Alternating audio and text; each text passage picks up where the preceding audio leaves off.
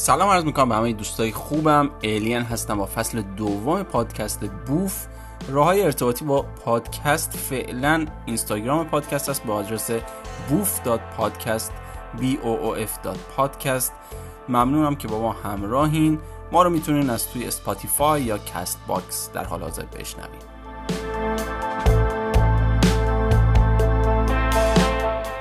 چرا پیتزا مارگاریتا یه پیتزای سیاسیه؟ قبل از صحبت کردن درباره پیتزا مارگاریتا باید چند کلمی درباره خود پیتزا بگیم.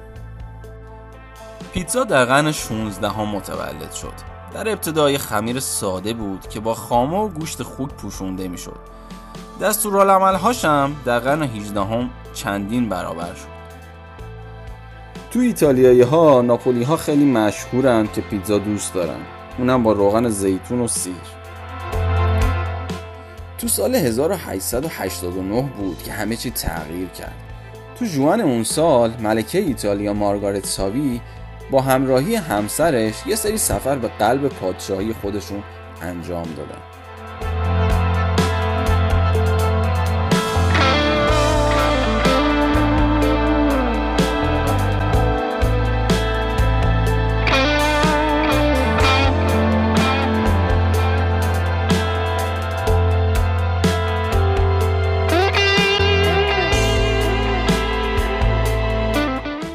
ملکه در ابتدا از دیدن اینکه همه مردم در حال مصرف این نان تخت بزرگ هستن متعجب میشه.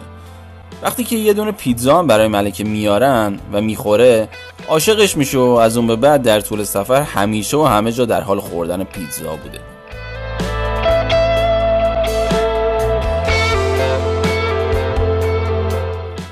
وقتی که ملکه از سفر بر میگرده از تراشپس کاخ سلطنتی می‌خواد براش پیتزا بپزه. اونم این کار رو انجام میده و برای خوشنودی ملکه تصمیم می‌گیره یه پیزای ویژه حاوی گوجه فرنگی، موزارلا و ریحون تازه بپزه. مثل رنگ پرچم ایتالیا قرمز، سفید و سبز. و اینجوری میشه که پیزا مارگاریتا به وجود میاد. ملکه عاشق این پیتزا میشه و بعد از اون هم به سرعت تمام ایتالیا. ملکه حتی تا اونجا پیش میره که در نامه تشکر می‌کنه از این حسن انتخاب.